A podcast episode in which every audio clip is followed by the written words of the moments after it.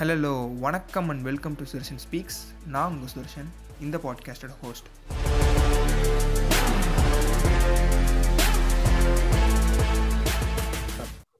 Hello வணக்கம் and welcome to Sudharshan speaks இன்னைக்கு இந்த பாட்காஸ்ட் வந்து ஒரு கொலாபரேஷன் பாட்காஸ்ட் ஒரு கேஸ் ஸ்டடி பற்றி பேச போகிறோம் யாரோட கொலாபரேஷன்னா வந்து வானப்ரனியர் அப்படிங்கிற ஒரு பாட்காஸ்ட் அதுவும் வந்து ஒரு பிஸ்னஸ் பாட்காஸ்ட் ஆனால் வந்து they mostly speak about economics and those kind of things வச்சுக்கோங்க ஜஸ்ட் வெரி இன்சைட்ஃபுல் நிறைய ஃபேக்ட்ஸ் அண்ட் நம்பர்ஸோட உள்ள வந்து பேசுவாங்க. விஜயகாந்த் நிறைய நம்பர்லாம் பேசுவாங்க.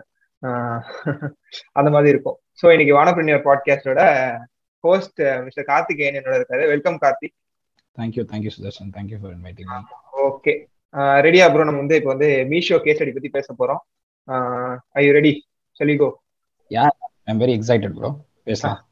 ஓகே ப்ரோ ஓகே ஆமா ஃபர்ஸ்ட் மீஷோ மீஷோன்னு வந்து லிசனர்ஸ்க்கு தெரியாதவங்களுக்கு சொல்லிக்கிறேன். மீஷோ வந்து ஒரு ரீசெல்லர் ஆப் நீங்க இந்த வாட்ஸ்அப்லாம் பார்த்துருப்பீங்க. யாராவது உங்க ஃப்ரெண்ட்ஸ் போட்டுப்பாங்க ஒரு பத்து டிஷர்ட் ஒரு பத்து ஷர்ட் போட்டு டிஎம் பண்ணுங்க ஆர்டர் பண்றதுக்கு அப்படிங்கிற மாதிரிலாம் சில போஸ்ட்லாம் போடுவாங்க வாட்ஸ்அப்ல. ஸோ மீஷோ மீஷோ வந்து ஒரு ரீசெல்லர் ஆப் இல்லைன்னா வந்து ஒரு சோஷியல் காமர்ஸ் ஆப்னு சொல்லலாம். மீஷோல வந்து நார்மலா பார்த்தோம்னா வந்து அன்பிராண்டட் ப்ராடக்ட்ஸ் தான் வந்து வித்துட்டு இருப்பாங்க.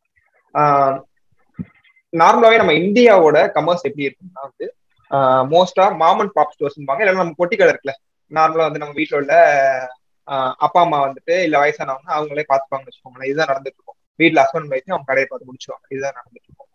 ஸோ இதுதான் வந்து இந்தியாவில் வந்து நார்மலா நடந்துட்டு இருக்க கமர்ஸ் வேற எல்லாமே வந்து லைக் அன்பிராண்டட் ப்ராடக்ட்ஸ் இந்த மாதிரி வந்து ஒரு அன்ஆர்கனைஸ் செக்டர்ல தான் வந்து இந்தியாவே ரன் ஆயிட்டு இப்போ மீஷோ வந்து they are completely working in the fashion and those kind of செக்டர்ஸ்ல unbranded ப்ராடக்ட்ஸை விற்கிறாங்க ஸோ மீஷோ எப்போ ஆரம்பிச்சாங்கன்னா வந்து டூ தௌசண்ட் ஃபிஃப்டீன்ல ஆரம்பிச்சாங்க. Within five years they become unicorn and they cross the valuation வந்து மோர் தென் டூ பில்லியனுக்கு போயிடுச்சு. அதான் ரொம்ப ஆச்சரியமா இருந்துச்சு. நிறைய விஷயங்கள் வந்து மீஷோட வளர்ச்சி பார்க்கும்போது ரொம்பவே ஆச்சரியமா இருந்துச்சு. நிறைய விமன் ஆண்டர்பிரினியர்ஸ் வந்து இந்தியாவில் இம்ப்ரூவ் பண்ணாங்க. லைக் நிறைய விமன் ஆண்டர்பிரினியர் நிறைய ஸ்டூடெண்ட் ஆண்டர்பிரினியர்ஸ் கிரியேட் பண்ணாங்க. லைக் மைக்ரோ ஆண்டர்பிரினர்ஸ் சொல்லலாம். ரொம்ப பெரிய அளவில் இல்லை. ஓரளவு வந்து அவங்களால அவங்களால வந்து ஒரு நார்மல் அமௌண்ட் ஆஃப் மாஸ் சம்பளம் சம்பாதிக்கிற அளவுக்கு நிறைய கிரியேட் பண்ணாங்க. மீஷோல நார்மலா வந்து ஒரு ஆளோட பிரைமரி இன்கம்லாம் பார்த்தோம்னா வந்துட்டு மாசம் வந்து ஒரு ஏழாயிரம் இருந்து பதினஞ்சாயிரம் வரைக்கும் வருங்கிற மாதிரி மீஷோட கோகோனர் வினித் சொல்லுறாரு அதே மாதிரி வந்து அதிகபட்சம் பார்த்தோம்னா almost there making like thirty five தௌசண்ட்ல இருந்து ஃபிஃப்டி தௌசண்ட் வரைக்கும் சம்பாதிக்கிறாங்க அப்படிங்கிற மாதிரி சொல்லியிருக்காரு. அண்ட் பார்த்தோம்னா நான் சொன்ன மாதிரி டூ பில்லியன் டாலர்ஸ் மேல வந்து அவங்க வேல்யூவேஷன் இருந்துச்சு. ஃபண்டிங் பார்த்தோம்னா வந்து நிறைய முக்கியமான ஆள் வாங்கியிருக்காங்க. இதுல வந்து நம்ம எல்லாருக்கும் தெரிஞ்ச ஆறு வந்து ரொம்ப முக்கியமான விசிட்டு இருந்து வாங்கினாங்கன்னா வந்து சாஃப்ட் பேங்க்ல வாங்கியிருக்காங்க.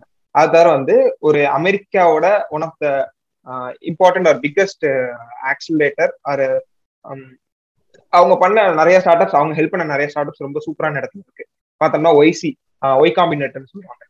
ரொம்ப ஃபேமஸான ஆக்சிலேட்டர் அவங்க ஆக்சிலேட்டர் கீழே வந்த ஸ்டார்ட் அப்ஸ் பார்த்தோம்னா ஆர்பிஎன்பி டிராப் பாக்ஸ் அதெல்லாம் வந்து ஒய்சில வந்து அவங்க ஆக்சிலேட் பண்ண ஸ்டார்ட் அப்ஸ் அது தாண்டி வந்து ஃபேஸ்புக் வந்து மீஷோவில் இன்வெஸ்ட் பண்ணியிருக்காங்க அப்புறம் செக்யூரா இன்வெஸ்ட் பண்ணியிருக்காங்க ஓடஃபோனோட பழைய சிஓ அருண் வந்து இன்வெஸ்ட் பண்ணியிருக்காங்க ஸோ இவ்வளோ இன்வெஸ்ட்மெண்ட்ஸ் அதுவும் அஞ்சு வருஷத்துக்குள்ள இவ்வளோ பெரிய வளர்ச்சி பார்க்கும்போது it's is very interesting so இப்போ வந்து இவ்வளோ நேரம் மீஷோ வந்து என்ன ஸ்டார்ட் அப் மீஷோ எவ்வளோ ஃபண்டிங் ரைஸ் பண்ணியிருக்காங்க எவ்வளோ இன்ட்ரெஸ்டிங்கான ஸ்டார்ட் அப் பண்ணலாம் இவ்வளோ நேரம் உங்களுக்கு சொல்யூஷன் சொன்னார். பட் மீஷோவோட ஆரம்ப காலத்துக்கு நம்ம கொஞ்சம் போகலான்னு நினைக்கிறேன். மீஷோ எப்படி ஃபைன் பண்ணாங்க யார் ஃபைன் பண்ணாங்க மீஷோட ஃபவுண்டர்ஸ் யார் அவங்க பேக்ரவுண்ட் என்ன அதெல்லாம் நம்ம ஃபர்ஸ்ட் பார்த்துட்டோம் பார்த்துடலாம். So Vidit Aatreya and uh, Sanjeev Barnwal இவங்க ரெண்டு பேர் தான் ஐஐடி டெல்லி ஸ்டூடெண்ட்ஸ் இவங்க. Two thousand twelve pass out so இவங்க ரெண்டு பேரும் சின்ன சின்ன ப்ராஜெக்ட்ஸ்லாம் செஞ்சுட்டு இருக்காங்க. நிறைய காம்படிஷன்ஸ் ஹேக்கத்தான்ஸ்லாம் போவாங்க. அதுக்கப்புறம் விதித் வந்து ஐடிசியோட ஆப்ரேஷன்ஸ்ல சென்னையில் வந்து ஒர்க் பண்ண ஆரம்பிச்சிட்டாரு. அதுக்கப்புறம் இன்மோபியில ஒர்க் பண்றாரு. இன்மோபி என்னன்னு உங்களுக்கு தெரியும் இன்மோபி வந்து இந்தியாவோட ஒரு first unicorn start up two thousand டுவெல்லே இன்மோபியில் ஒர்க் பண்றாரு. அப்புறம் சஞ்சீவ் வந்து சாம்சங்ல ஒர்க் பண்றாரு. அப்புறம் டோக்கியோ ஜப்பான்லேயே போய் சோனியில் ஒர்க் பண்றாரு. அப்புறமா இவங்க ரெண்டு பேரும் நம்ம ஏன் ஸ்டார்ட் அப் பண்ணக்கூடாது அப்படின்னு சொல்லிட்டு பாம்பேல மீட் பண்ணி ஒரு ஸ்டார்ட் அப் இடையில ஒர்க் பண்ண ஆரம்பிக்கிறாங்க. சரி ஓகே நம்ம அப்பனா ஒரு ஸ்ப்ரெட்ஷீட் எடுத்து நம்ம இது வரைக்கும் நம்மளை சுற்றி என்னென்ன ப்ராப்ளம்ஸ் எல்லாம் பார்க்குறோம் அப்படின்னு லிஸ்ட் பண்ணுவோம் அப்படின்னு லிஸ்ட் பண்ணுறாங்க ஏன்னா நம்ம எப்பயுமே பார்க்குற மாதிரி ஸ்டார்ட் அப்புக்கு ஃபர்ஸ்ட் தேவை பணமோ இல்லை ஸ்டார்ட் அப் முதல்ல தேவை டீமோ அதெல்லாம் கிடையாது. ஸ்டார்ட் அப் முதல்ல தேவை you to solve some problem யாருக்காவது. அப்போ நம்மளை சுற்றி என்னென்ன பிரச்சனைலாம் இருக்கு? யார் யாருக்கு இருக்கு? ஒரு ப்ராப்ளம்ஸ் எல்லாம் எடுத்து லிஸ்ட் பண்றாங்க. லிஸ்ட் பண்ணிட்டு என்ன பண்றாங்க? சரிப்பா okay hyper local start up ஒன்று பண்ணலாம். இந்த ஃபேஷன் குட்ஸ் இருக்குல்ல. ட்ரெஸ்ஸு ஷூவு செப்பல் பேங்கிள்ஸ் இந்த மாதிரிலாம் வந்து நீங்க வீட்டிலேருந்தே இருந்தே ஆர்டர் பண்ணீங்கன்னா பக்கத்துல இருக்கிற பொட்டிக்ல இருந்து எடுத்துட்டு வந்து தர மாதிரி. ஹைப்பர் லோக்கலாக ஒன்று ஸ்டார்ட் அப் பண்ணலாம். ஃபேஷன் இயர் அப்படின்னு நேம் பண்றாங்க. ஃபேஷன் இயர் ஃபேஷன் நியர் கிட்ட. ஃபேஷன் இயர் மாதிரி. Fashion year fashion year name பண்றாங்க. சரி ஓகே போய் பக்கத்துல இருக்க கடைகள் நிறைய ரீட்டைல் கடைகளில் பேசுறாங்க. துணி கடைகள் ஷூ கடைகள் எல்லாம் போய் பேசிட்டு அவங்க ஆன்போர்ட் பண்றாங்க. பட் அவங்க என்ன சொல்றாங்கன்னா இவங்களுக்கு எதாவது நான் எங்க நாங்க எதுக்கு உங்கள்ட்ட வைக்கணும்? நாங்க வாட்ஸ்அப்லயே எங்களுக்கு ஆர்டர் வருது. ஷூக்கும் குர்த்தாக்கும் சுடிதாருக்கும் எங்களுக்கு வாட்ஸ்அப்லயே ஆர்டர் வருது கடைக்கு. நாங்க வாட்ஸ்அப்ல ஆர்டர் வந்துச்சுன்னா நாங்க டெலிவர் பண்ணிடுவோம் அப்படின்றாங்க. அப்பதான் இவங்க ரெண்டு பேரும் என்ன புரிஞ்சுக்கிறாங்கன்னா ரியலா ஒரு ப்ராப்ளமா அண்டர்ஸ்டாண்ட் பண்ணிக்கிறாங்க மார்க்கெட்ல ஓகே அப்ப வாட்ஸ்அப்ல செல் பண்ற நிறைய செல்லர்ஸ் இருக்காங்க. சோஷியல் மீடியா செல்லர்ஸ் வாட்ஸ்அப்பில் மூலியமாக செல் பண்றவங்க வாட்ஸ்அப் மூலியமா கஸ்டமர்ஸ் கண்டுபிடிக்கிற normal day to day people இருக்காங்க அப்படிங்கறத தெரிஞ்சுக்கிறாங்க. அது மெயினாக அந்த ஃபேஷன் இண்டஸ்ட்ரியில புடவை வைக்கிறது குர்தா வைக்கிறது பேங்கிள்ஸ் ஜிமிக்கீஸ் அதெல்லாம் வைக்கிறது அவ்வளோ பேர் இருக்காங்க இந்தியாவில் அப்படின்னு தெரிஞ்சுக்கிறாங்க.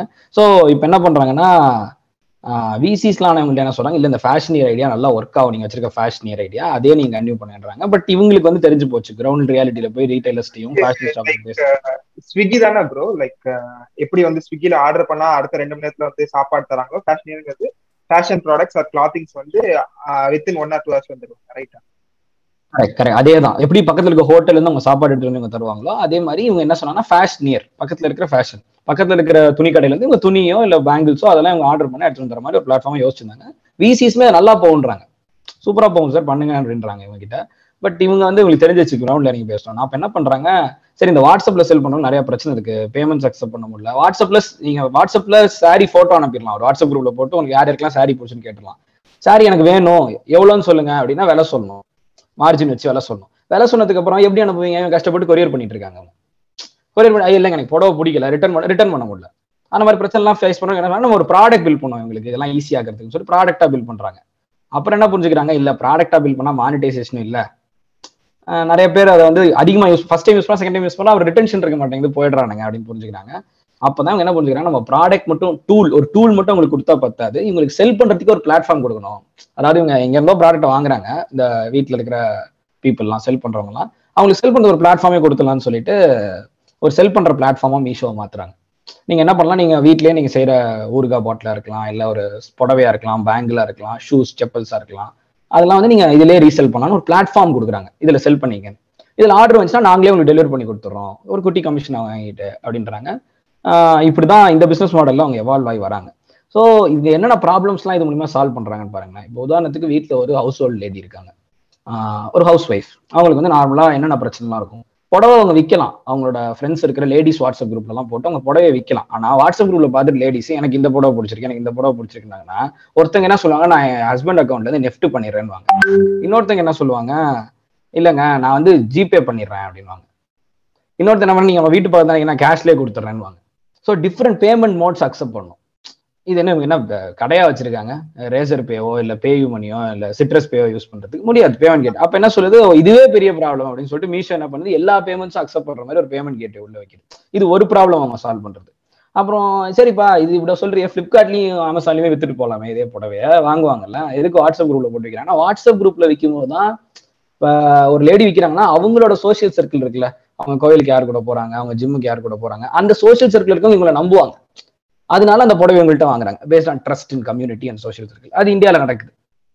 ஸோ ஸோ இ காமர்ஸ் வெப்சைட்ஸ்ல இருக்கும் இன்னொரு பிரச்சனை என்னன்னா உங்களுக்கு பேசிக்காக ஒரு ஜிஎஸ்டி நம்பராவது வேணும். ஜிஎஸ்டி அக்கௌண்ட் நம்பர் வேணும். பிஸ்னஸ் ரெஜிஸ்டர் பண்ணி. அப்புறம் அட்லீஸ்ட் ஒரு கரண்ட் அக்கௌண்ட்டாவது கேட்பாங்க கண்டிப்பா. இது ரெண்டும் எப்படி வீட்டில் இருக்க லேடிஸ் பண்ணுவாங்க? மைக்ரோ ஆண்டர்பிரினர்ஸ் அட்லீஸ்ட் ஒரு கடை வச்சிருக்கா ஜிஎஸ்டி நம்பர் இவங்க கிட்ட இருக்காது. அதுக்கப்புறம் இன்னொரு இதெல்லாம் தாண்டி இன்னொரு பிரச்சனை என்னன்னா நீங்க அமேசான்லயும் ஃபிளிப்கார்ட்லையும் டைப் பண்ணினா பதினஞ்சுலேருந்து இருபத்தி மூணு பர்சன்ட் கமிஷன் ஸ்விக்கி ஜொமேட்டோ மாதிரி அவனும் பதினஞ்சுலேருந்து இருபத்தி மூணு பர்சன்ட் கமிஷன் வாங்குவான். இவங்க புடவை வைக்கிற நூறு ரூபாய் ப்ராஃபிட்டுக்கு இருபத்தி மூணு பர்சன்ட் கமிஷன் அவனுக்கு கொடுத்தா கண்டிப்பா நிக்காது. பிளஸ் இவங்களால முதல்ல போய் அங்க ஆன்போர்டே பண்ண முடியாது. ஏன்னா அவன் ஜிஎஸ்டி நம்பர் கரண்ட் அக்கௌண்ட் நம்பர்லாம் கேட்பான் என்ட்ரி பேரியரே ஜாஸ்தி. பிளிப்கார்ட் அமேசான்லாம் போறதுக்கு. அப்ப கடைசி பிரச்சனை நான் சொன்ன மாதிரி வருது. சரி ஆர்டர் பண்ணிட்டாங்க. இந்த புடவை எனக்கு பிடிச்சிருக்குன்னு ஒரு லேடி சொல்லிட்டாங்க வாட்ஸ்அப் குரூப்ல எப்படி அனுப்புறது? கொரியர் பண்ணி விடணும். கொரியர் போச்சா இல்லையான்னு ட்ராக் பண்ண முடியாது. ஏன்னா அது கொரியர் அதுக்கப்புறம் போனோன்னே இல்லைங்க இந்த புடவை இல்லைங்க. எனக்கு பார்டர் இப்படி இருக்கு? அப்படின்னு கேட்குறாங்க கேட்டாங்கன்னா ரிட்டர்ன் பண்ணி சரிங்க நான் ரிட்டர்ன் பண்ணிக்கிறேன். நான் பணத்தை அனுப்பிடுறேன். அப்படின்னு பார்த்தா ரிட்டர்ன் பண்ணி சொன்னா அவங்க கஸ்டமர் திரும்ப கொரியர் தான் பண்ணி உங்களுக்கு. Logistics and reverse logistics last மெயில்ல இந்த ரெண்டு பிரச்சனையும் சால்வ் பண்ண முடியல அவங்களால. இதெல்லாம் ரொம்ப சின்ன வீட்டில் இருக்கிற ஹவுஸ் ஒய்ஃப்ல இவங்கலாம் இவங்க எப்படி பண்ணுவாங்க இதை? கொரியர் தான் பண்ணிவிட தெரியும் அவங்களுக்கு. அவரை கடைசியா நான் முன்னாடி சொன்ன மாதிரி ஒருத்தன் ஜிபே பண்ணுவான் ஒருத்தன் கேஷ்ல தருவான் ஒருத்தன் நெஃப்ட் பண்ணுவான். எப்படி கணக்கு வச்சுக்கிறது? அக்கௌண்ட்ஸ் எப்படி ட்ராக் பண்ணுவீங்க? அப்போ ஒரு நோட் எடுத்து பென் பேப்பர்ல எழுதிட்டு இருப்பாங்க. இது இல்ல நான் பே பண்ணிட்டேன் ஆண்டி அப்படின்னு. சொன்னேன் இல்ல ப- கார்த்திகேயன் அமௌண்ட் எதுவும் வரல. இல்ல எங்க அப்பா அக்கௌண்ட் வந்து பே பண்ணேன். சந்தானம் வந்துருக்கும். என் பையன் எனக்கு எப்படிப்பா தெரியும்? அப்படின்னு சொல்லிட்டு அப்புறம் சந்த்- கார்த்திகேயன் பணம் கொடுத்துட்டான் எழுதிப்பாங்க அக்கௌண்ட்ஸ் ட்ராக் பண்ண முடியாது. இது எல்லாத்துக்கும் சேர்த்து மீஷோல குட்டி குட்டியான ப்ராப்ளம் எப்படி சால்வ் பண்ண முடியுமோ நிஷ் ப்ராப்ளம்ஸ் இதெல்லாம். சின்ன சின்ன ப்ராப்ளம்ஸ் வீட்டில் இருக்க ஹவுஸ் ஒய்ஃப்ஸ் ஆன்லைன்ல செல் பண்றாங்க. வாட்ஸ்அப் மூலியமாகவும் ஃபேஸ்புக் பேஜ் போட்டு செல் பண்றாங்க. ஃபேஷன் ஐட்டம்ஸ்லாம் ஷூஸ் செப்பல்ஸ் படம்லாம் அவங்களுக்கு வர ப்ராப்ளம்ஸை ரொம்ப அழகா மீஷோ பிளாட்ஃபார்ம்ல சால்வ் பண்றாங்க. இந்த ப்ராப்ளம்ஸை சால்வ் பண்றது மூலியமா மட்டுமே அவங்க இந்த புது மார்க்கெட்டே அன்லாக் பண்றாங்க. அதாவது எல்லாரும் இதனால நினைச்சிட்டு இருக்காங்க இ காமர்ஸ்னாலே ஃப்ளிப்கார்ட் தான் அமேசான் தான். இல்ல லேடிஸும் ஹோம் மைக்ரோ ஆண்டர்பிரினர்ஸும் சோலோப்ரனர்ஸ் ஆர் மாம் ப்ரனர்ஸ்னு சொல்லுவாங்க வீட்டில் இருக்கவங்க. அவங்க கம்யூனிட்டிக்குள்ளேயே வாட்ஸ்அப் குரூப்லையும் ஃபேஸ்புக்லையும் ப்ராடக்ட்ஸை செல் பண்ணிட்டு இருக்காங்க. பட் அவங்களுக்கு ஹெல்ப் பண்றதுக்கு இவங்க ஒரு பிளாட்ஃபார்மை பில்ட் பண்றாங்க. அவங்களுக்கு இந்தந்த ப்ராப்ளம்ஸ்லாம் சால்வ் பண்ணி ஒரு புது மார்க்கெட் சோஷியல் காமர்ஸ்ங்கிற ஒரு மார்க்கெட்டையும் ஓப்பன் பண்றாங்க. சோஷியல் இ காமர்ஸ்ங்கிற ஒரு மார்க்கெட்டையும் அவங்க புதுசாக திறக்கிறாங்க. மீஷோ இந்தியாவில் ஸோ இப்படிதான் வந்து மீஷோ அப்படிங்கிற ஸ்டார்ட் அப் வந்து மைக்ரோ ஆண்டர்பிரினர்ஸ்க்கு ப்ராப்ளம் சால்வ் பண்ணி புது மார்க்கெட்டை ஓப்பன் பண்ணி இன்னைக்கு இவ்வளோ பெரிய ஸ்டார்ட் அப்பாக ஃபோர் இயர்ஸ் நிற்கிறாங்க சோஷியல் காமர்ஸ் நான் ஒரு பழைய எக்ஸாம்பிள் சொல்லுவா கார்த்திக். நம்ம நெட்வொர்க் மார்க்கெட்டிங் எல்லாம் பார்த்திருப்போம் ஞாபகம் இருக்கா? அதுல அதோட கான்செப்ட் என்ன வந்துட்டு இப்போ நான் விக்கிறேன்னா நீங்க வாங்குவீங்க. ஏன்னா என்ன நம்புறீங்க? யாரோ ஒருத்தன் ஆடு போடும்போது யாரோ ஒரு ஹீரோ பேசுறதுக்கு நம்ம நம்பி வாங்க மாட்டோம். ஆனா என் ஃப்ரெண்டு விக்கிறான். என்னோட சொந்தக்காரங்க விக்கிறாங்க அப்படிங்கிற மாதிரி நம்பி வாங்குறோம்ல. அந்த நெட்வொர்க் ஆமா. மாடல் வந்து இது அப்படியே இங்க வந்து சோஷியல் மீடியால ரெப்ளிகேட் ஆகுது. இந்த வாட்ஸ்அப் ஃபேஸ்புக். இங்க ரெப்ளிகேட் ஆகுது எனக்கு தெரிஞ்சவன் எனக்கு தெரிஞ்ச ஒரு அக்கா விற்கிறாங்கன்னா எங்க அம்மா வாங்குவாங்க. அந்த சோஷியல் ட்ரஸ்ட் எனக்கு ஆல்ரெடி தெரிஞ்சவங்க சோஷியல் மீடியால போடுறாங்க. என்ன இந்த புடவை போட்டிருந்தீங்களா அப்படின்னு வாங்குவாங்க. சோஷியல் ட்ரஸ்ட் பேஸ்டா ஸோ அதான். இந்த சோஷியல் ட்ரஸ்ட் தான் வந்துட்டு மத்த இ காமர்ஸ் ப்ராடக்ட்ஸ்ல வந்து இல்லாதது. அது வந்து இங்க ஒர்க் ஆகுது நல்லாவே. இது சரி இது எல்லாம் இல்ல இப்ப ஆக்சுவலி சோஷியல் காமர்ஸ் சொல்லிட்டதுனால சோஷியல் காமர்ஸ் ஏன் அப்பாச்சுங்கிறது இப்பயே நம்ம சொல்லிடலாம். சோஷியல் காமர்ஸ் வந்து ஏன் புது புதுசா இவங்க தான் ஓப்பன் பண்ணாங்க ஓப்பன் பண்ணாங்கன்னு ஏன் திரும்ப திரும்ப சொல்றோம்னா சோஷியல் காமர்ஸ் ஓப்பன் ஆனதுக்கு காரணம் ஓப்பன் பண்ணாங்கன்னு ஏன் சொல்றேன் இ காமர்ஸ் வந்து ஓப்பன் நம்ம பண்ணல. அமேசான்ல வேலை பார்த்துட்டு இருந்தாங்க. வின்னி பன்சாலும் சச்சின் பன்சாலும் இங்க வந்து பிளிப்கார்ட் பண்ணாங்க. ஸோ இது வரைக்கும் நம்ம பண்ணிருக்க ஜஸ்ட் ஒரு யூனிகான்ஸ் எல்லாமே அமெரிக்கால இருக்கிறதோட காப்பி கேட்ஸ் தான். அங்க ஊபர் இருக்கும் இங்கே ஓலா வரும். அங்க லிஃப்ட் இருக்கும் இங்கே ஓலா வரும். அங்கே அங்க அமேசான் இருக்கும் இங்க பிளிப்கார்ட் வரும். அங்க ஏர்பிஎன்பி இருக்கும் இங்க ஓயோ வரும். நம்ம ஊரோட எல்லா பில்லியன் டாலர் ஸ்டார்ட் அப்ஸ் எல்லாமே அங்கே அங்க வந்து இது சைனால அலிபே இருக்கும் நமக்கு பேடிஎம் வரும். சைனால ஸ்ட்ரைப் இருக்கும் நமக்கு சாரி அமெரிக்கால ஸ்ட்ரைப் இருக்கும் நமக்கு ரேசர் பே வரும்.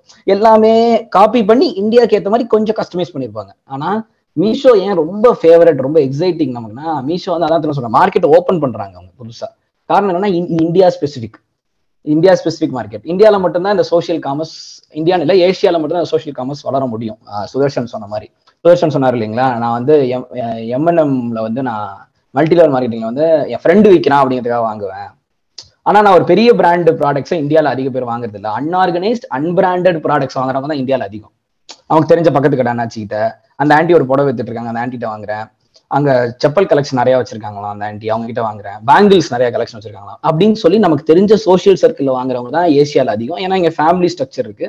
கவர்மெண்ட் மேலேயும் எம்என்சிஸ் அண்ட் கார்பரேட்ஸ் மேல இருக்கிற ட்ரஸ்ட்டை விட நம்ம சோஷியல் அண்ட் கம்யூனிட்டி சர்க்கிளில் இருக்கிற ட்ரஸ்ட் அதிகம் ஏசியால ஜென்ரலாவே இது ஒரு கல்ச்சுரல் ரீசன் ஜென்ரலாக social e commerce Asia specific மார்க்கெட்டுங்கிறதுக்கு ஏன்னா யூஎஸ்லயும் யூரோப்லையும் இப்படி ஒரு மார்க்கெட்டே கிடையாது. இ காமர்ஸ் மார்க்கெட் தான் அங்கே அவ்வளோதான் மிஞ்சி மிஞ்சி போனா ஷாப்பிஃபை மாதிரி ஸ்டோர்ஸ் வந்து மாமன் பாப் ஸ்டோர்ஸுக்கு ஆன்லைன் ஸ்டோர் செட் பண்ணி தர இருப்பாங்களே தவிர இப்படி வீட்லயே உட்காந்துட்டு இருக்க ஹவுஸ் ஒய்ஃப்ஸ் ஏன்னா முதல்ல அங்க ஹவுஸ் ஒய்ஃப்ஸ் கிடையாது. ஏன்னா அங்க ஃபேமிலி ஸ்ட்ரக்சர் கிடையாது. இங்க ஆல்மோஸ்ட் ஹவுஸ் ஒய்ஃப்ஸ் இருக்காங்க ஒரு reliant on their social circle அந்த கல்ச்சுரல் ரீசனால இது India and Asia specific market இது. சோஷியல் இ காமர்ஸ்ங்கிறது சோஷியல் இ காமர்ஸ்னு ஒன்று கிடையவே கிடையாது யூரோப்லயும் யூஎஸ்லயும் இது முதல் திங் அடுத்தது வந்து மீஷோ வந்து நான் சொன்னேன் இல்லையா இது Asia திங்னு that is one other reason why Meesho can expand into India's offshoots Indonesia அங்கெல்லாம் கூட அவங்க எக்ஸ்பேண்ட் ஆகலாம். ஆஹ் அடுத்து நீங்க ஆ கரெக்ட் ஏன்னா அங்கேயும் வந்து இதே கல்ச்சர் இருக்குல்ல அங்கேயும் ஃபேமிலிஸ் தான் இருக்காங்க. ஃபேமிலி ஸ்ட்ரக்சர் இருக்கு. ஹவுஸ் ஒய்ஃப்ஸ் நிறைய பேர் இருக்காங்க. ஐடியலா இருக்காங்க. வேலை ஒர்க் பண்ணாம வி ஹவுஸ் ஒய்ஃப்ஸா இருக்காங்க. அதே மாதிரி அவங்களுக்குன்னு ஒரு தனி இன்கம் இல்லை. இந்தியாவில் இருக்க மாதிரி ஹவுஸ் ஒய்ஃப்ஸ்க்குன்னு அதுக்கப்புறம் வந்து அங்கேயும் எஸ்எம்இஸ் அண்ட் எம்எஸ்எம்இஸ் தான். மைக்ரோ மைக்ரோ ஆண்டர்பிரினர்ஸும் ஸ்மால் ஸ்கேல் பிசினஸும் தான் அங்க அதிகமான பிசினஸ் ரீட்டைல்ல பண்ணிட்டு இருக்காங்க இந்தியா மாதிரியே. ஸோ நீங்க ஏசியாவோட இந்த இந்தோனேஷியா மலேசியா சிங்கப்பூர்லயும் நீங்க எக்ஸ்பேண்ட் பண்ணி கொண்டு போகலாம் மீஷோவை. பட் இது யூஎஸ்க்கும் யூரோப்புக்கும் பொருந்தே போகுதா அதனால இது வரைக்கும் இந்த ஸ்டார்ட் அப் எவனும் யோசிக்கவே இல்லை. இந்தியால எப்ப எல்லார் கைக்கும் டிஜிட்டல் வருதோ அப்பதான் இந்த ஒரு ஐடியாவே வருது. அங்க இந்த ஆப்பர்ச்சுனிட்டியே கிடையாது. அங்க யூரோப்லயும் யூஎஸ்லயும் ஸோ அப்படியே இருந்தாலும் இத்தனை நாள் ஏண்டா வரல? ஃப்ளிப்கார்ட் தான் ரெண்டாயிரத்தி ஏழுல வந்துச்சுல. அப்போ இது ரெண்டாயிரத்தி பத்துலேயே வந்துருக்கணும்ல ரெண்டாயிரத்தி ஏழு எட்டுலயே வந்துருக்கணும்ல. இப்போ ரெண்டாயிரத்தி பதினாறு பதினேழுலயும் வருது அப்படின்னு பாத்தீங்கன்னா ஒரு ரெண்டு ரொம்ப காமன் இந்தியன் ரீசன் இது. என்ன ரீசன் பார்த்தீங்கன்னா ஒன்று ரெண்டாயிரத்தி பதினஞ்சு டைமில் தான் ஜியோ லான்ச் ஆகுது. ஜியோ லான்ச் ஆகி கண்ணா பின்னான்னு அவங்க கஸ்டமர் பேஸே அப்படியே இன்க்ரீஸ் பண்ணி ஃபார்ட்டி க்ரோர் பீப்புளுக்கு அவ்வளோ சீப் டேட்டா தராங்க. சீப்னா இன்னைக்கு வேர்ல்ட்லேயே மோஸ்ட் அஃபோர்டபுள் டேட்டா நம்மகிட்ட தான் இருக்குது அதாவது பர் ஜிபி எவ்வளோ காஸ்ட் அப்படிங்கிற மோஸ்ட் அஃபோர்டபுள் டேட்டா ரேட்ஸ் இந்தியாவில் தான் இருக்குது அதுக்கு முக்கிய காரணம் ஜியோ தான். அது வந்ததுக்கப்புறம் எல்லாரும் யூடியூப் ஃபேஸ்புக்கு மெயினாக வாட்ஸ்அப் யூஸ் பண்ணாங்க அந்த வாட்ஸ்அப்ல தான் இந்த லேடிஸ் வந்து புடவை போட்டோ எடுத்து வாட்ஸ்அப் குரூப்ல போடுறாங்க. போட்டு செல் பண்ணாங்க லைக் இன்டர்நெட் குள்ள வரவங்க எல்லாருமே முதல் ஆப்பே வாட்ஸ்அப் தான். அதுக்கப்புறம் தான் வந்து எந்த கிராமத்துக்கு மட்டும் வாட்ஸ்அப் யூஸ் பண்றாங்க கரெக்டா எந்த கிராமத்துக்கு வாட்ஸ்அப் யூஸ் பண்றாங்க. இவங்க வாட்ஸ்அப் மூலியமா பொருளையும் போட்டு இந்த புடவை பிடிச்சிருக்காங்க. ஒரு குரூப் வச்சுக்கிறாங்க. லேடிஸ் குரூப் அப்படின்னு வச்சுக்கிறாங்க. வச்சுட்டு அதுல சாரீஸ் போடுறாங்க குர்த்தா போடுறாங்க பேங்கிள்ஸ் போடுறாங்க. அப்படிதான் அவங்களுக்கு அந்த கல்ச்சர் வருது. ஏன்னா அவங்க ஆல்ரெடி இது வித்துட்டு இருந்தவங்க தான். மகளிர் சுய சுய உதவி குழு இதெல்லாம் வச்சு வித்துட்டு இருந்தவங்க தான் அவங்க ஆல்ரெடி வாட்ஸ்அப் வந்து வாட்ஸ்அப்ல போடுறாங்க போட்டோ எடுத்து. அதை மீஷோ ஐடென்டிஃபை பண்றான். சோசியல் காமர்ஸ் அவங்க சோசியல் சர்க்கிள்ல விற்கிறது சோசியல் காமர்ஸ் சரி ஓகே பண்ணா போதுமா? அடுத்து ட்ரஸ்ட் ஆன்லைன்ல ஒரு பொருள் விற்கிறதுக்கு ஆன்லைன் யூசரா இருந்தா மட்டும் வித்தாது. ஆன்லைன்ல பொருள் வித்து வாங்க பணம் கொடுக்க வாங்க அந்த ட்ரஸ்ட் வரணும். அது எங்க வருதுன்னா அடுத்து twenty சிக்ஸ்டீன்ல NPC NPC national payments corporation UPI launch பண்றாங்க. யூபிஐ வந்து டிமானிட்டைசேஷன் பயங்கரமா டேக் ஆஃப் ஆகுது. டேக் ஆஃப் கூகுள் பே ஃபோன்பேல நம்ம ஆளுங்க பானிபூரி கடையில் ஆரம்பிச்சு குட்டி குட்டி குட்டி சிங்கிள் கூகுள் பே யூஸ் பண்ணாதே கிடையாது. நீ காலேஜ் ஸ்டூடெண்ட்ல ஆரம்பிச்சு வீட்டுல இருக்க அம்மா அப்பா வரைக்கும் இன்னைக்கு எல்லாருமே கூகுள் பே யூஸ் பண்ணாங்க. ஸோ பணம் டிரான்சாக்ட் பண்ண ஆரம்பிக்கிறாங்க ஆன்லைன்ல இந்த ரெண்டும் பாஸ்ட் ஃபைவ் இயர்ஸ்ல தான் இந்தியன் ஏசியன் யூசர்ஸ்க்கு ஏசியன் யூசர்ஸ் டிஜிட்டல் யூசர்ஸ் ஆக்குது. டூ தௌசண்ட் டென் லெவன் போல நான் எங்க சொந்த ஊருக்கு போனேன்னா நல்லா படிச்ச என்னோட ரிலேட்டிவ்ஸ் சொல்லுவாங்க ஆன்லைன்ல ஆர்டர் பண்ணா உள்ள செங்கல் வச்சு அனுப்பிடுவாங்க ட்ரஸ்ட் டூ நைன் டென்ல சொல்றேன். பட் இப்போ அவங்களே எனக்கு ஜிபே பண்றாங்க. எனக்கு ஜிபே பண்றாங்க. இதுதான் டிஜிட்டல் இந்த என்பிசிஐயோட யூபிஐ லான்ச்னாலையும் ஜியோவோட வருகைனாலையும் வந்து ஆட்டிடியூட் சேஞ்ச் இது ரெண்டும். ஆன்லைன்ல பே பே பண்றவங்க அதிகமாயிட்டாங்க. அதுக்கப்புறம் ஆன்லைன் யூசர்ஸே ஜென்ரல் ஆகிடும் ஒரு நாளைக்கு ஹவுஸ் ஒய்ஃப்ஸோ இல்லை எல்லா சாதாரண இந்தியன் எவ்வளோ ஆன்லைனில் யூஸ் பண்ணுறான் ஸோ அவனுக்கு ஆன்லைனில் ஜென்ரலாகவே ட்ரஸ்ட் அதிகமாயிடுது அவனுக்கு. ஸோ இதெல்லாம் தான் ரீசன்ஸ் சோஷியல் காமர்ஸ் இந்தியாவில் மட்டும் இருக்கிறதுக்கு மீஷோ வந்து இந்தியாவில் டேக் ஆஃப் ஆரம்பிச்சதுக்கு இதுதான் ரீசன்ஸ் அவங்க இந்தந்த ப்ராப்ளம்ஸ்லாம் தான் சால்வ் பண்ணாங்க மீஷோ. இன்னும் சில ப்ராப்ளம்ஸ் நான் கண்டுபிடிச்சேன். கண்டுபிடிக்கல எனக்கு ஞாபகம் வந்துச்சு கார்த்திக். லைக் இன்னொன்று ரொம்ப கன்வீனியன்ட்டா இருக்கு. இப்போ நீங்க அமேசான்லயோ இல்ல பிளிப்கார்ட்லயோ போய் ஒரு ப்ராடக்ட் ஆர்டர் பண்ணீங்கன்னா அங்க வந்து நம்ம சைன் அப் டீடைல்ஸ் கேட்போம் உட்காந்து பேர் என்ன அட்ரஸ் என்ன பேமெண்ட் எதுல பண்றீங்க எல்லாம் கேட்டுருப்போம் சோஷியல் காமர்ஸ் பொறுத்த வரைக்கும் வந்துட்டு இப்போ நான் உங்கள்கிட்ட பொருள் வாங்குறேன்னு வச்சுக்கோங்களேன். என்னோட அட்ரஸ் மட்டும் உங்களுக்கு போட்டு விட்டுருவேன். ஜிபேல உங்களுக்கு பணம் அனுப்பிச்சு விட்டுருவேன். அவ்வளவுதான் மேட்ரு நீங்க வந்துட்டு என்ன மத்த எல்லாமே வந்து மீஷோட சொல்லிடுறீங்க அவன் எல்லாமே பார்த்துப்பான். இதான் நடக்குது. இதே வந்து இதுனா அமேசான்னா வந்துட்டு போற பொருள் போட்டு வருமா? அந்த பயம் தான் இருக்கு. அங்க வந்து சைன் அப் பண்றதே வந்து நிறைய பேர் தெரிய மாட்டேங்குது. சைன் அப் பண்றது தெரிய மாட்டேங்குது மீன்ஸ் நமக்கு தெரியும். ஆனா இப்போ வந்து இப்ப எங்க அப்பா மாதிரி ஆட்களோ இல்ல வந்து ஒரு வில்லேஜில் உள்ள ஒரு தாத்தாக்கோ இல்ல ஒரு ஒரு நாற்பது வயசு ஐம்பது வயசு ஆட்களுக்கு அவங்களுக்கு வந்து இந்த போன் பத்தின அவேர்னஸ் இல்லாதவங்களுக்கு வெறும் வாட்ஸ்அப் மட்டும் தான் தெரியும். அது தாண்டி வேறு தெரியாது. ஸோ அந்த டைம்ல வந்து அவங்களுக்கு இது கன்வீனியன்டா இருக்கு அப்படிங்கிற மாதிரி பார்த்தா. இன்னொன்னு ஈஸ் ஆஃப் கம்யூனிகேஷன் மீஷோ அந்த டைம்லாம் பார்த்தோம்னா வந்துட்டு இந்த அமேசானோ ஃப்ளிப்கார்ட்டோ யாருமே வந்து மல்டி லிங்குவல் சர்வீசஸ் கொடுக்கறது இல்லை. இப்போதான் வந்து மல்டி லிங்குவல் சர்வீஸ் தான் ஆரம்பிச்சாங்க. வேற வேற மொழியில அவங்க மொழியில. தமிழ்னா தமிழ்காரனுக்கு தமிழ்ல வெப்சைட் இருக்கும். மலையாளிக்கு வந்து மலையாளத்துல வெப்சைட் இருக்கும். அது மாதிரி ஒவ்வொரு மொழிக்கும் அவங்க வெப்சைட் வந்து அந்த மொழிக்கு ஏற்ற மாதிரி மாத்திக்கலாம் பட் மீஷோ வந்த நேரத்துல அதெல்லாம் கிடையாது. அப்படி இருக்கும் போது இப்ப நான் ஏதாவது ஒரு பொருள் பார்த்தேன்னா இப்ப உங்கள்ட்ட இருந்து வாங்குறேன்னு வச்சுக்கோங்க உங்களுக்கு ஒரு போன் அடிப்பேன். கார்த்தி இந்த பொருள் எனக்கு வேணும் அப்படின்னு சொன்னா நீங்க மத்த எல்லாத்தையும் பார்த்துப்பீங்க. அவ்வளவுதான். அந்த ஒர்க் முடிஞ்சிச்சுல. இதுதான் வந்து அமேசான்ல போனோம்னா வந்துட்டு அந்த பொருளை பார்க்கணும். அது ஒன்றும் புரியாது. இங்கிலீஷ்ல இருக்கும். இதுல முக்கியமா பார்த்தோம்னா இந்தியால வெறும் பத்து பர்சன்ட் மக்கள் மட்டும்தான் வந்து இங்கிலீஷ் பேச தெரிஞ்ச மக்களா இருக்காங்க. மத்த எல்லாமே வந்து சும்மா ஏதோ பேருக்கு அங்கேயோ ஒரு போர்டுல பார்த்தோம்னா பேர் படிக்கிறதுக்கு இருக்காங்க மற்றபடி நிறைய பேருக்கு வந்து இங்கிலீஷ் பேச வர்ற இன்னும் வராம இருக்கு. அது வந்து ஒரு பெரிய டிராபேக் இருக்கு. ஸோ இந்த இதுவும் வந்து ஒரு ப்ராப்ளமா நான் ஃபீல் பண்றேன். இதை மீஷோ சால்வ் பண்ண மாதிரி தெரியுது. கரெக்ட் கரெக்ட் மல்டிலிங்குவல்ஸ் அதான் சொல்லல இது வந்து மீஷோ வந்து build for India build in India எனக்கு தெரிஞ்சு. மீஷோ அதோட ஒரு மிகப்பெரிய உதாரணம். அவங்க சால்வ் பண்ண எல்லா ப்ராப்ளம்ஸுமே ரொம்ப ரொம்ப இந்தியா ஸ்பெசிஃபிக் ப்ராப்ளம்ஸ் உதாரணத்துக்கு இப்போ சுதர்ஷன் கரெக்டாக சொன்ன மாதிரி லாங்குவேஜ் ப்ராப்ளம் அவனுக்கு கஸ்டமர் சப்போர்ட்டுக்கு ஃபோன் பண்ணா உங்களுக்கு கஸ்டமர் சப்போர்ட் கால் பண்ற டோட்டல் யூஎக்ஸ் ஜேர்னிலுமே அவர் சொல்றாரு சுதர்ஷன். கரெக்டா சொல்றாரு. இப்போ நீங்க மீஷோல போய் பார்த்தீங்கன்னா அவ்வளவு ப்ராடக்ட்ஸ் தமிழ்ல தான் டிஸ்கிரிப்ஷன் இருக்கும். அதே மாதிரி ஹிந்தியில வேணா ஹிந்தியில டிஸ்கிரிப்ஷன்ஸ் இருக்கும் ப்ராடக்ட்டுக்கு ரிவ்யூ எப்படி அவன் இங்கிலீஷ்ல படிச்சு புரிஞ்சுப்பான்? எங்க அம்மா எப்படி இங்கிலீஷ்ல ரிவ்யூ படிப்பாங்க?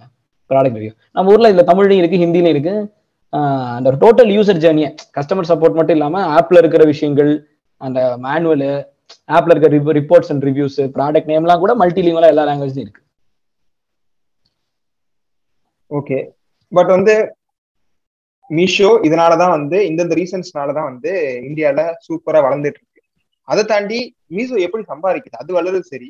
But how they are making money by doing these social commerce அப்படின்னு பார்த்தோம்னா வந்து ஃபர்ஸ்ட் திங் வந்து கமிஷன் லைக் ரீசெல்லராக இருக்கவங்க வந்து இப்போ நான் நான் வந்து ஒரு ரீசெல்லர் வச்சுக்கோங்களேன். இப்போ வந்து நான் ஒரு சப்ளையர்லேருந்து பொருள் வாங்குறேன். பொருள் வாங்கும் போது நான் வந்து ஒரு இரநூறுவாய்க்கு வாங்குறேன்னா நான் அதை வந்து முந்நூறுவாய்க்கு அப்படின்னு வந்து நான் ஒரு ப்ரைஸ் கோட் பண்ணிட்டு அதை வாட்ஸ்அப்ல வந்து போறேன்னு வச்சுக்கோங்க. என் ஃப்ரெண்ட் எவனோ கேட்கறான் முந்நூறுவாய்க்கு வந்து நான் வந்து அவன்கிட்ட விற்கிறேன் அதுல வந்து ஒரு ten ten or twenty rupees வந்து I be giving to Meesho இந்த கமிஷன் ரேட் வந்து மீஷோ கொடுப்பேன் ஸோ இது வந்து uh, ஃபர்ஸ்ட் திங் இது வந்து uh, மீஷோ வந்து ஒரு அவங்களுக்கு வந்து ஒரு கேஷ் எடுத்துக்கிறாங்க. அதுக்கப்புறம் லாஜிஸ்டிக்ஸ் நம்ம முன்னாடியே பேசியிருந்த மாதிரி வந்து இந்த நடுவில் உள்ள ரீசெல்லர்ஸ்லாம் வந்து uh, சப்ளையர்ஸ்டேருந்து சப்ளைஸ் வந்து கன்சூமருக்கு ப்ராடக்ட் கொடுக்கும் போது வந்து கொரியர் போட்டுடணும் ஓவர் டைம் கொரியர் போட்டுறது ரொம்ப பெரிய கஷ்டம் தான். வந்து இப்போ மீஷோ மாதிரி ஒரு um, ஆட்கள்கிட்ட இருந்தாங்கன்னா வந்து மீஷோ வந்து they will be have partnership with some some logistics companies அவங்க வந்து டெய்லி கரெக்டாக ஒரு டைமுக்கு போயிட்டு எந்தெந்த ஆர்டர்ஸ் அப்படிங்கிற மாதிரி ப்ராப்பராக வந்து ப்ரொக்யூர் பண்ணி அதை ப்ராப்பராக வந்து கொரியர் பண்ணி விட்டுருவாங்க. ஸோ இது ஒன்று நடக்குது. அதை தாண்டி சப்ளையர் சைடில் சப்ளையர் சைட்ல என்ன பண்ணுவாங்க வந்து ரேங்க் புஷ் பண்ணுவாங்க. இப்போ which is happening in Swiggy Zomato எல்லாமே வந்துட்டு எல்லாத்துலயும். இப்போ வந்துட்டு இப்போ ஒரு uh, பத்து பிரியாணி கடை இருக்கு. ஃபர்ஸ்ட் பார்க்க பிரியாணி கடையை பார்க்கும்போது நம்ம வந்து ஃபர்ஸ்ட் பார்க்கணும் அப்படிங்கிற மாதிரி வந்து ஒரு இது கொடுப்போம் அதுக்குன்னு ஒரு மரியாதை கொடுப்போம் அது வந்து எஸ்சிஓ சொல்லுவாங்க. கூகுளில் பார்த்தோம்னா வந்து எஸ்சிஓ இருக்கும். சர்ச் பண்ணும்போது வந்துட்டு இப்போ இப்போ நான் வந்து பிரியாணி அப்படின்னு அடிக்கிறேன்னா வந்து எஸ்சிஓல வந்து ஆட் அப்படின்னு போட்டு கூகுளில் ஃபர்ஸ்ட் வரும் அந்த மாதிரி வந்து ரேங்க் புஷ் பண்ணுவாங்க. ஃபர்ஸ்ட் மேல எடுத்து போய் வைப்பாங்க. அதுக்கு வந்து they are getting some money from the supplier சைட்ல இருந்து வந்து வாங்குறாங்க. இதை தாண்டி இன்னொன்னு என்னன்னா வந்துட்டு டேட்டா ஒன்று மீஷோ கையில இருக்கு. ரீசெல்லர்ஸோட டேட்டாவும் சப்ளையர்ஸோட டேட்டாவும் இருக்கு. சப்ளையர்ஸ் வந்து இத்தனை சப்ளையர்ஸ் இருக்காங்க அப்படிங்கிற மாதிரி ரீசெல்லர்ஸ்ட கொடுக்கலாம். இந்த இதெல்லாம் சப்ளை பண்றாங்க. அதுக்கப்புறம் வந்து ரீசெல்லர்ஸோட டேட்டா எடுத்து சப்ளையர்ஸ்ட கொடுக்கலாம். இந்த மாதிரி இது இருக்காங்க. ரீசெல்லர்ஸ் இருக்காங்க அப்படிங்கிற மாதிரி. ஸோ இந்த டேட்டா இது பண்ணும்போது they are making some money out of this these are things they are making இந்தந்த விஷயத்துல தான் வந்து மீஷோ வந்து பணம் பண்ணிட்டு இருக்காங்க. இதான் அவங்களோட ரெவன்யூ மாடல் ஓகே இல்லை அப்புறம் மீஷோட ஜென்ரல் பிஸ்னஸ் மாடலே வந்து கொஞ்சம் இப்போ சுதர்ஷன் அவங்க எப்படிலாம் மணி மேக் பண்ணுறாங்க அப்படின்னு சொன்னாரு. அவங்களோட ஜென்ரல் பிஸ்னஸ் மாடலே கொஞ்சம் டிஃப்ரெண்ட் இப்போ எப்படின்னா அமேசான் எடுத்தீங்கன்னா இந்த பக்கம் செல்லர்ஸ் இருப்பாங்க. அவங்க வந்து ப்ராடக்ட்ஸ்லாம் லிஸ்ட் பண்ணிடுவாங்க அப்லோட் பண்ணிடுவாங்க. நம்மலாம் பையர்ஸ் நம்ம போய் சர்ச் பண்ணி பார்த்து ப்ராடக்ட்ஸ் வாங்குவோம். ஸோ ரெண்டு பேர் தான். சிக்கன் நெக் ப்ராப்ளம்ல ரெண்டே பேர் தான். இந்த பக்கம் பையர்ஸ் இந்த பக்கம் செல்லர்ஸ் நம்மலாம் பையர்ஸ் ஜிஎஸ்டி நம்பர் வச்சு ப்ராடக்ட்ஸ் வந்து அப்லோட் பண்ணி போஸ்ட் பண்ணுறாங்களா அவங்கலாம் செல்லர்ஸ் இங்கே வந்து மூணு பேர் இருந்துடுறாங்க ஆனால் யாருன்னா இப்போ எங்கள் அம்மா இருக்காங்கன்னா எங்கள் அம்மா வந்து ரீசெல்லர் எங்கள் அம்மா புடவை வைக்கிறாங்கன்னு வச்சுக்கோங்க வாட்ஸ்அப் குரூப்பில் அவங்க வந்து ரீசெல்லர் புடவை யாரோ ஒருத்தங்க பார்த்து வாட்ஸ்அப் குரூப் பார்த்து அக்கா புடவை நல்லா இருக்குன்னு சொல்லி வாங்குவாங்களா? அவங்க ஆஃப்கோர்ஸ் பையர் கஸ்டமர் இவங்க ரெண்டு பேர் இருக்காங்க எல்லா கேஸ்டையும் ஆனால் எங்கள் அம்மா யார்ட்ட இருந்து புடவை வாங்கணும்ல சப்ளையர்கிட்ட இருந்து? இவங்க ஓகே அப்படின்னு சொன்னோன்னே இவங்க வந்து எனக்கு இந்த புடவை வேணும் அப்படின்னு வாட்ஸ்அப் குரூப்ல ஒருத்தவங்க போட்டோன்னா இந்த நானூறுரூவா அப்படின்னு கோட் பண்ணிடுவாங்க எங்கள் அம்மா. கோட் பண்ணோன்னா எங்கள் அம்மா should buy it from someone அவங்க தான் சப்ளையர் சப்ளையர் யாருன்னா முக்கால்வாசி இப்போ புடவை கேஸ் எடுத்துக்கிட்டோம்னா யாராவது தறி வச்சிருக்கவங்க இருப்பாங்க. இல்ல புடவை ஹோல்சேலரா இருப்பாங்க. யார் வேணா சப்ளையரா ரெஜிஸ்டர் பண்ணிருப்பாங்க. சப்ளையரா ரெஜிஸ்டர் பண்றவங்க என்ன பண்ணுவாங்கன்னா சப்ளையர் ரெஜிஸ்டர் பண்ணிட்டு அவங்க இருக்க எல்லா ப்ராடக்ட்ஸையும் லிஸ்ட் பண்ணிடுவாங்க. லிஸ்ட் பண்ணோம்னா அதுல இருந்து இந்த லேடிஸ் வீட்டில் இருக்க எல்லா ரீசெலர்ஸும் அவங்க கிட்ட ஆர்டர் பண்ணி ஆர்டர் பண்ணி தன்னோட வாட்ஸ்அப் குரூப்லையும் தன்னோட சோஷியல் மீடியா சேனல்ஸையும் வித்துட்டு இருப்பாங்க. இப்போ இதுல ஒரு அட்வான்டேஜ் என்னன்னா அதுதான் அட்வான்டேஜ் அதுதான் டிஸ்அட்வான்டேஜ் இந்த பிசினஸ் மாடலுக்கு அட்வான்டேஜ் இப்போ எங்க அம்மா வாங்குறாங்கன்னா இரநூறு இரநூறுபாய்க்கு வாங்குறாங்கன்னு வச்சுக்கோங்க ஒரு சப்ளையர் இருந்து ஒரு புடவை ஒரு தறியோ இல்லை ஒரு ஹோல்சேலர் இருந்து வாங்குறாங்கன்னா ஆன்லைன் மீஷோலே ஆர்டர் பண்ணிடுவாங்க இரநூறுவாய்க்கு. ஏன்னா மீஷோல அந்த சப்ளையர் லிஸ்ட் போட்டிருப்பாரு அவர் ப்ராடக்ட்ஸை வர இந்த சப்ளையர் நல்லா இருக்கான்னு பார்த்து இரநூறுவாய்க்கு இந்த புடவை பத்து புடவை ஆர்டர் பண்ணிடுவாங்க. இந்த பத்து புடவை இப்போ என்ன பண்ணுவாங்கன்னா ஃபோட்டோஸ் எடுத்து வாட்ஸ்அப் குரூப்ல போடுவாங்க இவங்களோட வாட்ஸ்அப் குரூப்ஸ்ல போட்டோன்னா அந்த பத்து புடவையும் இவங்களுக்கு ஆர்டர் வரும் எங்க அம்மாக்கு. எனக்கு வேணும் எனக்கு வேணும் எனக்கு வேணும். எங்க அம்மா இரநூறுபாய்க்கு வாங்கினது முந்நூறு அப்படின்னு மார்ஜின் வச்சு எங்க அம்மா வாட்ஸ்அப் குரூப்ல வேலை போட்டுருவாங்க. ஸோ முந்நூறுவாய்க்கு இந்த புடவை எல்லாம் எங்க அம்மா வித்துட்டாங்கன்னா இந்த நூறுரூபா ப்ராஃபிட் இருக்கு கரெக்டா இந்த ப்ராஃபிட் இந்த விமன் ஆண்டர்பிரினர்ஸ் இந்த மைக்ரோ ஆண்டர்பிரினர்ஸ்க்கு வருது. இந்த சாரி விற்கிறதுல இப்போ யார் யாரா இருக்கா? சப்ளையர் ரீசெல்லர் பையர் ஆ இதுல என்னடா பிரச்சனை அப்படின்னு கேட்டீங்கன்னா இதுல பிரச்சனை என்னன்னு சொல்றாங்கன்னா எல்லா அனலிஸ்ட் இன்வெஸ்ட் பண்ணிருக்காங்க எல்லாரும் என்ன சொல்றாங்கன்னா இதுக்கு பேர் ஒபேக் பிரைசிங் அதாவது இப்போ எங்க அம்மா அவங்களுக்கு எவ்வளவு மார்ஜின் வேணுமோ வச்சுக்கலாம். டிரான்ஸ்பரண்ட் பிரைசிங் கிடையாது. Meesho is not responsible for that Meesho just allows you to access the suppliers சப்ளையர்ஸுக்கு access கொடுக்குது. இப்போ எங்க அம்மா சாதாரண மீஷோ இல்லைன்னா எங்க போய் எங்க அம்மா சப்ளையரை தேடுவாங்க? கிடையாதுல்ல? மீஷோ என்ன பண்ணுது? அவ்வளோ சப்ளையர்ஸ்க்கான ஆக்சஸும் கொடுக்குது. ஆனா மீஷோ நீங்க எவ்வளவு மார்ஜின் வைக்கணும் அப்படிங்கிறதெல்லாம் அது தலையிடாது. நீங்க எவ்வளவு வேணா மார்ஜின் வச்சு உங்க வாட்ஸ்அப் குரூப்ல போட்டுக்கலாம். உங்க ஃபேஸ்புக் பேஜ்ல நீங்க போட்டுக்கலாம். நீங்க உங்க சோஷியல் சேனல்ல எவ்வளவு மார்ஜினா வச்சுக்கலாம் ஆனா அதை பொறுத்த வரைக்கும் உங்களுக்கு சப்ளையர்ஸ் கிட்ட வாங்குவதற்கான ஆக்சஸை கொடுக்குது அது. கரெக்டா அப்ப இதுக்கு பேர் ஒபேக் பிரைசிங் நீங்க எவ்வளவு மார்ஜின் வச்சுக்கலாம். பிரச்சனை என்னன்னா புடவை அப்பேரல் ஃபேஷன் ஷூஸ் பேங்கிள்ஸ் அந்த மாதிரி ஃபுல் ஃபேஷன் அண்ட் அப்பேரல் இருக்குல்ல அது வந்து கொஞ்சம் அதுக்கு பேர் என்ன சொல்லுவாங்கன்னா ஜென்ரலாகவே அதுக்கு ஒரு ப்ரைஸ் லிமிட்னு ஒன்று கிடையாது. ஒரு புடவை ஆயிரம் ரூபாய் இருக்கும் ஒரு ரெண்டாயிரத்தி ஐநூறுவா இருக்கும். ஒரு ப்ரைஸ் டார்கெட்னு ஒன்று கிடையாது. இப்போ நாளைக்கு நீங்க ஹோட்டலுக்கு போயிட்டு பரோட்டா ஐநூறுரூவான்னு சொன்னால் வாங்குவீங்களா? ஏன்னா நமக்கு பரோட்டோட விலை தெரியும் எல்லா ஹோட்டல்லையும் புரியுதா? சில பொருட்களுக்கு வந்து என்னென்ன விலைன்னு ஒரு மன- மனசே ஒரு விலையை நிர்ணயம் பண்ணியிருக்கும். அதெல்லாம் டிரான்ஸ்பரண்ட் ப்ரைசிங்னு சொல்லுவாங்க இது வந்து ஒப்பேக் ப்ரைசிங் ஸோ இதுல என்ன விலையா இருந்தாலும் மாறி மாறி தான் இருக்கும் கொஞ்சம் விலை. கொஞ்சம் விலை குத்துமதிப்பா தான் இருக்கு எப்பயுமே. ஸோ என்ன மார்ஜின் வச்சாலும் கண்டுக்க மாட்டாங்க. ஸோ மீஷோல விற்கக்கூடிய பொருட்கள் மார்ஜின் கண்ட்ரோல் இல்லாத பொருட்கள். ஸோ அதனாலே என்ன ஆயிடும்னா மீஷோல என்னென்ன பொருள் விற்கலாம் விற்க முடியாதுங்கிற ஒரு டிஸ்டிங்ஷன் வந்துருது. எதுக்கெல்லாம் ஒப்பேக் பிரைசிங் முடியுமோ அதெல்லாம் நீங்க மீஷோல விற்கலாம். காரணம் என்னன்னா அதுல தான் வந்து இந்த விமன் எல்லாம் எவ்வளவு வேணா மார்ஜின் வைக்க முடியும். ஏன்னா சப்ளையர் இல்லைன்னா என்ன ஆயிடும்னா சப்ளையரே முந்நூறுவா கொடுக்குறாங்கன்னா நீங்க மார்ஜினே வைக்க முடியாது. ஸோ இந்த ஒப்பேக் பிரைசிங் தான் வந்து இப்போதைக்கு இந்த விமன் செல்லர்ஸ்க்கு வந்து ப்ராஃபிட்டை கொடுக்குது. பட் ஃபியூச்சர்ல இந்த ஒப்பேக் பிரைசிங்னால மீஷோல மற்ற ப்ராடக்ட்ஸ் இருக்குல்ல இப்போதைக்கு எப்படி ஃபேஷன் அண்ட் இதுல தான் செவன்ட்டி பர்சன்ட் இருக்காங்க ஃபேஷன் ப்ராடக்ட்ஸ்ல தான். ஆனா ஃபேஷனை தாண்டி மற்ற பொருட்களுக்கு போகணும்னு நாளைக்கு நினைச்சாங்கன்னா போறது ரொம்ப கஷ்டப்படுவாங்க மீஷோ அப்படின்னு நிறைய இன்வெஸ்டர்ஸ் கன்சர்ன் ரைஸ் பண்ணியிருக்காங்க. ரைட் ரைட் கார்த்தி லைக் இந்த ரீசன்ட் ரீசெண்ட் டைம்ஸ்ல பார்த்தோம்னா இது வந்து மீஷோ வந்து வெறும் அஞ்சு வருஷம் தான். அது ரெண்டாயிரத்தி பதினஞ்சுல ஆரம்பிச்ச கம்பெனி ஒரு one of the fastest unicorn in India ஃபண்ட்ஸும் வந்து more than five hundred million they have raised funds so அதை பத்தி என்ன நினைக்கிறீங்க? ஏன் இவ்வளவு வேகமா ஃபண்ட்ஸ் வந்திருக்கு? ஏன்னா வேற எந்த கம்பெனிக்குமே வந்து இவ்வளவு வேகமா ஃபண்ட்ஸ் வந்திருக்கு. அண்டில் ஒரு நல்ல வேல்யூ ப்ரொபோஷன் இல்லைன்னா வந்து இவ்வளவு ஃபண்ட்ஸ் சீக்கிரம் வராது. வாட் யூ திங்க் எப்படி இந்த ஃபண்ட்ஸ்லாம் வந்துச்சு? அது என்ன நினைக்கிறீங்க? ஆக்சுவலி நீங்க சொல்றது ரொம்ப ரொம்ப கரெக்ட் ஃபண்ட்ஸ் வந்து இதை விட அதிகமா ஃபண்ட் பண்ண ஸ்டார்ட் எல்லாம் இருக்காங்க. ஆனா இது ஏன் வந்து நம்ம ஸ்பெஷலா சொல்றோம்னா நான் ஆல்ரெடி சொன்ன மாதிரி இது ரொம்ப India specific market Asia specific market இப்படி ஒரு இப்படி ஒரு ஸ்டார்ட் அப் ஏசியாவை தாண்டி வேற எங்கேயும் இல்ல. இப்ப பிளிப்கார்ட்ல வந்து பணம் போடுறான்னா அமேசான் மாதிரியே இருக்கே அப்படின்னு வந்து பணம் போட்டான். நிறைய பணம் போட்டான். டைகர் குளோபல் சிக்கா எல்லாரும்.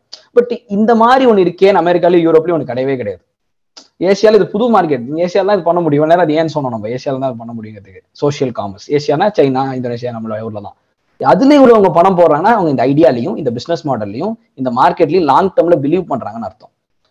அதுக்கு இப்போ Bain Capital Price Water Coopers Sequoia Capital SoftBank இவங்க எல்லாரும் இவ்வளவு இன்ட்ரெஸ்ட் காட்டி அட் த சேம் டைம் பணமும் போட்டிருக்காங்கன்னா அதுக்கு அவங்க என்ன சொல்றாங்கன்னா மொதல் ரீசன் வந்து ஜென்ரலாக வந்து சோஷியல் காமர்ஸ் வந்து ஏசியன் மார்க்கெட்ஸ்ல வந்து unit e commerce unit commerce சொல்லுவாங்களா யூனிட் எக்கனாமிக்ஸ் யூனிட் எக்கனாமிக்ஸ் ரொம்ப சூப்பரா இருக்கும் அப்படின்றாங்க. காரணம் என்னன்னா இப்போ நீங்க அமேசானோ இல்லை ஃப்ளிப்கார்ட்டோ போனீங்கன்னா நம்ம சொன்ன மாதிரி கிட்டத்தட்ட fourteen to sorry fourteen to twenty three percent வரைக்கும் கமிஷன் வாங்குறாங்க கரெக்டாக அப்போ ஆப்வியஸாகவே number of sellers who can afford that commission வந்து கம்மி. கம்மியான ஆளெல்லாம் இருபத்தி இருபத்தி மூணு பர்சன்ட் கமிஷன் கொடுக்கணும்னா யோசிச்சு பாருங்க. அவன் மார்ஜின் எவ்வளவு இருந்தா அவன் இருபத்தி மூணு பர்சன்ட் கமிஷன் கொடுக்க முடியும். அப்ப அவ்வளவு மார்ஜின் இருக்கவன் ஆப்வியஸா number of people who have that much margin in their business கம்மியா தான் இருப்பாங்க. So number of sellers you can on board இருக்குல்ல அதுவே கம்மியாயிடுது. Number of sellers that you can target sir வாங்க சார் வந்து அமேசான்ல விற்பீங்க அப்படின்னு நீங்க ஒரு டார்கெட் ஆடியன்ஸ் தான் நீங்க சொல்லுவீங்க. டார்கெட்டா ஒரு செல்லர்ஸ் லிஸ்ட் பண்ணிட்டு சொல்லுவீங்க. அந்த டார்கெட் ஆடியன்ஸே கம்மியாயிடுறாங்களாம். இப்போ நீங்க நான் ஒரு உதாரணம் சொன்னேன். உங்களுக்கு சிரிப்பா வரும். அமேசான் கிட்டத்தட்ட எத்தனை வருஷமா இந்தியால இருக்கு? நாலு லட்சம் செல்லர்ஸ் இருக்காங்க அமேசான்ல active sellers four lakh sellers மீஷோல எவ்வளவு செல்லர்ஸ் இருப்பாங்கன்னு நினைக்கிறீங்க? ரீ செல்லர்ஸ் எவ்வளவு இருப்பாங்கன்னு நினைக்கிறீங்க? ஒரு முப்பது நாற்பதாயிரம் இருப்பாங்களா? பதிமூணு மில்லியன் அதாவது ஒரு மில்லியன்னா பத்து லட்சம். ஒரு மில்லியன்னா பத்து லட்சம். பதிமூணு மில்லியன் பதிமூணு மில்லியன் மீன்ஸ் ஒரு one point three crores resell இருக்காங்க கரெக்ட் ஆமா. காரணம் என்ன? கமிஷனே மூணுல இருந்து நாலு பர்சன்ட் வீட்ல இருக்க லேடிஸே விக்கிறாங்க. வெறும் அஞ்சே வருஷத்துல. சோ ஃபாஸ்ட் growth ஒண்ணு லெஸ் கமிஷன் ஒண்ணு. அதுக்கடுத்து இன்னொன்னு என்னன்னா இப்ப சரி பதிமூணு லட்சம் பதிமூணு மில்லியன் ரீசெல்லர்ஸ்னா எவ்வளவு பேர் வாங்குவாங்க? அந்த செல்லர்ஸ் கிட்ட இருந்து வாட்ஸ்அப் மூலியமா வாங்குறவங்க. எவ்வளவு தெரியுமா? அறுபத்தஞ்சு மில்லியன் ஆறரை கோடி Tamil Nadu population Tamil Nadu vote voters அவ்வளவுதான். ஆமா. வெறும் நாலு வருஷத்துல வெறும் நாலு வருஷத்துல. சோ இந்த ஃபாஸ்ட் growth வரதுக்கு காரணம் low commission and no required GST number no required GST pay பண்ணணும் நான் அது தப்பா சொல்ல ஜிஎஸ்டி பே பண்ணணும் ஆனா ஜிஎஸ்டி ரெஜிஸ்ட்ரேஷன் கிடையாது. ஜிஎஸ்டி ரெஜிஸ்ட்ரேஷன் கிடையாது. At the same time no required current account கிடையாது. நீங்க நார்மலா உங்களோட சேவிங்ஸ் அக்கௌண்ட்லயே பண்ணிக்கலாம். Because you registered as MSME அவங்க எம்எஸ்எம்ஏ கிடையாது. வீட்டுல உட்காந்து ஹவுஸ் ஒய்ஃப் அவங்க அவ்வளவுதான். So sixty five million customers இவங்க கிட்ட இருந்து வாங்கிட்டு இருக்காங்களா புடவை வாங்குறவங்க பேங்க்ல வாங்குறவங்க. பதிமூணு லட்சம் பேர் இந்த மாதிரி மீஷோல செல் பண்ணிருக்கான் இந்த மாதிரி இருக்கிறதுனால லோ கமிஷன்ஸ்னாலையும் லோ காஸ்ட் ஆஃப் டூயிங் பிசினஸ்னாலையும் எவ்வளவு குட்ஸ் டிரான்சாக்ட் பண்றாங்க ஒரு இ காமர்ஸ் பிளாட்ஃபார்ம்ல ஒரு கணக்கு சொல்லுவாங்க எப்பயுமே. அலிபாபா இப்ப அலிபாபாலாம் வந்து பப்ளிக்கா போச்சுல ஐபிஓ லிஸ்ட் ஆன போதெல்லாம் கூட அந்த கணக்கு தான் சொல்லிட்டு இருந்தாங்க. இவங்க மீஷோக்கு அந்த கணக்கு பார்த்தீங்கன்னா ஒன் பில்லியன் டாலர்ஸ் அதாவது கிராஸ் ஜிஎம்பி அப்படின்னு சொல்லுவாங்க. எவ்வளோ எவ்வளவு குட்ஸ் வந்து உங்கள் உங்க பிளாட்ஃபார்ம்ல டிரான்சாக்ட் பண்ணப்பட்டுச்சு வாங்கப்பட்டுச்சு. அதோட வேல்யூ வந்து ஒன் பில்லியன் டாலர்ஸ் டச் பண்ணிருக்கு. அது அமேசானோட அதிகமா ஃப்ளிப்கார்ட் அதிகமா ஏன்னா சத்தியமா இல்லை ரொம்ப கம்மி தான். ஆனா சிகாயா கேபிட்டல் என்ன சொல்றாங்கன்னா சாரி அந்த சிஇஓ என்ன சொல்றாருன்னா மீஷோ சிஓ நாங்க வந்து பதினெட்டு மடங்கு கம்மியான ஃபண்டிங் பிளிப்கார்ட்டையும் அமேசானையும் கம்பேர் பண்ணும்போது நாங்க எயிட்டீன் டைம்ஸ் கம்மியான ஃபண்டிங்லயே ஒன் பில்லியன் டாலர்ஸ் ஜிஎம்வி தொட்டுட்டோம் அப்படிங்கிறாரு. கிராஸ் மெர்ச்சன்டைஸ் வேல்யூ அதாவது எங்க பிளாட்ஃபார்ம்ல எவ்வளவு பொருட்கள் விற்கப்பட்டிருக்கு அப்படிங்கிறது வந்து ஒன் பில்லியன் டாலர்ஸ் வந்து நாங்க பதினெட்டு மடங்கு கம்மியான ஃபண்டிங்லயே நாங்க அதை தொட்டுட்டோம். ஒன் பில்லியன் டாலர்ஸ் சொல்றோம் இதை வந்து எதுல சொல்லியிருக்காங்கன்னா ஒரு கிளப் ஹவுஸ் செஷன்ல வந்து India head India head for investments soft பேங்கோட இந்தியா ஹெட் ஆஃப் இன்வெஸ்ட்மெண்ட்ஸ் சொல்லியிருக்காரு. அது உண்மையும் கூட. அது ஒரு ஸ்ட்ராங்கான மெட்ரிக் காரணம் என்ன? கம்மியான பணம் இன்வெஸ்ட் இன்வெஸ்ட்மெண்ட்டாக வாங்கி உங்களால பதிமூணு லட்சம் பேரை உங்க பிளாட்ஃபார்ம்ல பதிமூணு மில்லியன் பேரை உங்களால பிளாட்ஃபார்ம்ல செல் பண்ண வைக்க முடியும் ஒரு கோடி பேருக்கு மேல. பட் பத்து பன்னெண்டு வருஷம் கூட நாலு லட்சம் பேர் தான் செல் பண்ணிட்டு இருக்கேன் அமேசான்ல புரியுதா? அப்ப நாளைக்கு இதோட பொட்டன்ஷியல் இன்னும் அதிகமாகிறதுக்கான சான்சஸ் இருக்கு. அது மட்டும் இல்லாம நீங்க இன்னொரு விஷயம் கவனிச்சீங்கன்னா நம்ம எப்படி முன்னாடி ஜியோவையும் என்பிசிஐ யூபிஐ கொண்டு வந்து சொன்னோம். அந்த மாதிரி இந்த இன்வெஸ்ட்மெண்ட் ஃபார்ம் என்ன சொல்லியிருக்காங்கன்னா இந்த பேண்டமிக் டைம்ல எல்லாரும் வீட்டுக்குள்ள போயிட்டாங்க எல்லாருமே. யாராலையுமே செல் பண்ண முடியல. கடை கடைக்கண்ணி வச்சிருந்தவங்களால கூட செல் பண்ண முடியல கடையெல்லாம் க்ளோஸ் பண்ண சொல்லிட்டாங்க லாக்டவுன்ல அப்ப இந்தியாவில தான் இருக்கிறதுலே ரொம்ப லீஸ்ட் டிஜிட்டல் ஃபுட் பிரிண்ட் எந்த அண்ணாச்சிட்டையும் அப்போ அவ்வளோ பெருசா டிஜிட்டல் நாலேஜ்லாம் கிடையாது. எந்த கடையுமே டிஜிட்டல்லாம் செல் பண்ண முடியாது. அந்த ஆப்பர்ச்சுனிட்டியை மீஷோ வந்து சூப்பரா யூஸ் பண்ணணும் அப்படிங்கிறதுக்காக அதுக்கு அவங்களுக்கு இன்வெஸ்ட்மெண்ட் வேணுங்கிறதுக்காகவும் நாங்கள் கொடுத்தோம். அதுக்கு அவங்களுக்கு இன்வெஸ்ட்மெண்ட் வேணும் அதுக்கேற்ற மாதிரி இவங்களும் யூஸ் பண்ணிருக்காங்க. எப்படி தெரியுமா? இந்த பேண்டமிக்ல மட்டும் அவங்களோட நம்பர் ஆஃப் டிரான்சாக்ஷன்ஸ் பத்து மடங்கு இன்க்ரீஸ் ஆயிருக்கு. பத்து மடங்கு. விச் இஸ் அஸ்டானிஷிங் அது வந்து அந்த நம்பர் ஆஃப் டிரான்சாக்ஷன்ஸ் அமேசானுக்கு இன்க்ரீஸ் ஆகல ஃபிளிப்கார்ட்டுக்கு இன்க்ரீஸ் ஆகல. ஐ மீன் இன்க்ரீஸ் சொல்றேன். இன்க்ரீஸ் பத்து மடங்கு டிரான்சாக்ஷன் இன்னைக்கு பர் டே டிரான்சாக்ஷன்ஸ் மட்டும் ஆறுல இருந்து ஏழு லட்சம் ஆர்டர் பர் டே போயிட்டு இருக்கு six lakhs to seven lakhs orders per day மீஷோல போயிட்டு இருக்கு ஸோ இந்த மாதிரி low cost low commission rates large addressable market அதுக்கப்புறம் low cost of acquisition customer acquisition ஒரு செல்லரை நீங்கள் உங்கள்கிட்ட விற்க வைக்கணும்னா உங்களுக்கு பெருசாக நீங்கள் அவருக்கு பெரிய மார்க்கெட்டிங் எக்ஸ்பென்ஸ் ஸ்பெண்ட் பண்ண வேண்டியதில்லை. இல்லை longer term actually marketing expense வரும் வருவோம். மார்க்கெட்டிங் ப்ரொமோஷனல் எக்ஸ்பென்ஸ் இந்த லாங்கர் டர்ம் ரொம்ப கம்மியாக இருக்கும். ஏன்னா நீங்கள் அமேசானில் ஒரு செல்லரை உள்ள ஆன்போர்ட் பண்ணணும்னா நீங்கள் போய் டார்கெட் பண்ணி கஷ்டப்பட்டு இருக்காங்க இன்னுமே. அமேசான் ஃப்ளிப்கார்ட்டும் பட் இந்த கேஸ்ல அவ்வளோ கிடையாது அப்படின்னு ப்ரிடிக் பண்ணுறாங்க இந்த மாதிரி சில ஃபண்டமெண்டல் ரீசன்ஸ்னால தான் இன்வெஸ்டர்ஸ்க்கு வந்து பயங்கர இன்ட்ரெஸ்ட் இருக்குது மீஷோ மேல. மீஷோ மட்டும் கிடையாது இந்த சோஷியல் காமர்ஸ் செக்மெண்ட்லே அது மட்டும் இல்லாம செல்லர்ஸ் இருக்காங்க அந்த ரீசெல்லர்ஸ் இப்போ உதாரணத்துக்கு நம்ம எப்பயுமே வந்து சக்ஸஸ் அப்படின்னு ஒரு டிஃபைன் பண்ணோம் எல்லா ஸ்டார்ட் அப்பும் அமேசானோட சக்ஸஸ் இதுல இருக்கு? உண்மையை சொன்னா. நம்ம அமேசான் சரி அமேசானே வேணாம். ஒரு இ காமர்ஸ் பிளாட்ஃபார்மோட சக்ஸஸ் இதுல இருக்கு? அந்த செல்லர்ஸோட சக்ஸஸ்க்கு ப்ரொபோஷனலா இருக்கும். அந்த பிளாட்ஃபார்ம்ல இருக்கும் செல்லர் சக்சஸ்ஃபுல்லாக இருந்தாங்கன்னா அந்த பிளாட்ஃபார்ம் சக்சஸ்ஃபுல்லா இருக்கும். இந்த மாதிரி எல்லா கம்பெனிக்கும் ஒரு சக்ஸஸ்னு ஒன்று இருக்கு. இப்போ உதாரணத்துக்கு ஸ்விக்கி அண்ட் ஜொமேட்டோ பிஸ்னஸ் எப்போ சக்ஸஸ்ஃபுல்லாக இருக்கும்? ரெஸ்டாரண்ட்ஸ்க்கு ப்ராஃபிட் மேக் பண்ணுச்சுன்னா ரெஸ்டாரண்ட்ஸ் வந்து ரெஸ்டாரண்ட்ஸ் ப்ராஃபிட்டபிளா ஆப்ரேட் ஆனால் தான் முடியும். So their success is directly tied to the success of their stack ஹோல்டர்ஸ்னு சொல்லுவாங்க எப்பயுமே. அப்படி பார்த்தீங்கன்னா இவங்களுக்கு இவங்களோட ஸ்டேக் ஹோல்டர் யாருன்னு பாருங்களேன். சப்ளையர் ரீசெல்லர் கரெக்டாக எங்கள் வீட்டில் உட்காந்துருக்க எங்கள் அம்மா தான் ஹவுஸ் ஒய்ஃப் தான் ரீசெல்லர் சப்ளையர் இவங்க ரெண்டு பேருக்கும் மீஷோ சக்ஸஸ் கொண்டு வருதா அப்படின்னு நீங்கள் பார்க்கணும். கொண்டு வருதான் பார்த்தீங்கன்னா கொண்டு வருது. ஏன் கொண்டு வருதுன்னா இந்த சப்ளையர் இருக்கா பார்த்தீங்களா ஒரு ஹோல்சேலர் அவன் அமேசான்ல லிஸ்ட் பண்ணா பதினஞ்சு பர்சன்ட் கமிஷன் கொடுக்கணும். பதினஞ்சு இருபத்தி மூணு பர்சன்ட் கமிஷன் கொடுக்கணும். அவன் இங்க ஜாலியா மீஷோல போட்டோ அப்லோட் பண்ணி ப்ராடக்ட்டை போட்டு மூணு பர்சன்ட் நாலு பர்சன்ட் கமிஷன் கொடுத்துட்டு போயிடுறான். நம்பர் ஒன் அவனுக்கு ப்ராஃபிட் ஆச்சு. சக்சஸ் ஆச்சு. ஓகே அவன் சக்சஸ் ரெண்டாவது ரீசெலருக்கு என்ன சக்சஸ் சுதர்ஷன் ரொம்ப ஆரம்பத்தில் ஒன்று சொன்னாப்ல உங்களுக்கு ஞாபகம் இருக்கா? வீட்டில் உட்காந்துருக்க ஒரு ஹவுஸ் வந்து ஏழாயிரம் ரூபாயில ஆரம்பிச்சு பதினஞ்சாயிரம் ரூபா வரைக்கும் உங்களால் இதில் சம்பாதிக்க முடியுது. இந்த ப்ராடக்ட்ஸ் வாட்ஸ்அப்பில் செல் பண்ணுறது மூலியமா அப்படின்னாரு. அது அவங்க சக்சஸ் புரியுதா? ஸோ இவங்களுக்கு ரீசெல் பண்றது மூலியமாக லாபம் வந்துட்டு இருக்கு மார்ஜின் பணம் வந்துட்டு இருக்கு புட வைக்கிறனால இவங்க சக்சஸ் ஸோ இந்த ரெண்டு ஸ்டேக் ஹோல்டர் சக்சஸ்மே இது என்ஷூர் பண்ணுது. லாங் டேர்ம்ல இது என்ஷூர் பண்ணணும் நாங்கள் நம்புறோம். அப்படின்னு சொல்றாங்க. இந்த மாதிரி ஒரு ஆறு ரீசன்ஸ்னால தான் இன்வெஸ்டர் இன்ட்ரெஸ்ட் பயங்கர ஜாஸ்தியா இருக்கு. ஒரு ஒரு அஞ்சு வருஷம் மட்டுமே வயசான ஒரு கம்பெனிக்கு ஸோ ஓகே ஓகே போதும். இந்த episode part one of Meesho case study part டூவில் மீஷோவோட ஃப்யூச்சர் எக்ஸ்பேன்ஷன் பிளான்ஸ் அதுக்கப்புறம் அவங்க ப்ராடக்ட் போர்ட்ஃபோலியோ பற்றி ஒரு அனாலிசிஸ் அதுக்கப்புறம் அவங்களோட ஃப்யூச்சர் ஆப்பர்ச்சுனிட்டிஸ் அண்ட் சேலஞ்சஸ் அதுக்கப்புறம் அவங்களோட காம்படிட்டர் அனாலிசிஸ் அவங்களுக்கு வந்து இந்த மாதிரி டிக்டாக் மாதிரியான ஆப்ஸ்லாம் கூட வந்து நிறையா காம்படிஷன் இருப்பாங்க. ஸோ அதை பற்றிலாம் நம்ம வந்து நெக்ஸ்ட் எபிசோடில் மீட் பேசுவோம். So until then bye from Sudarshan tata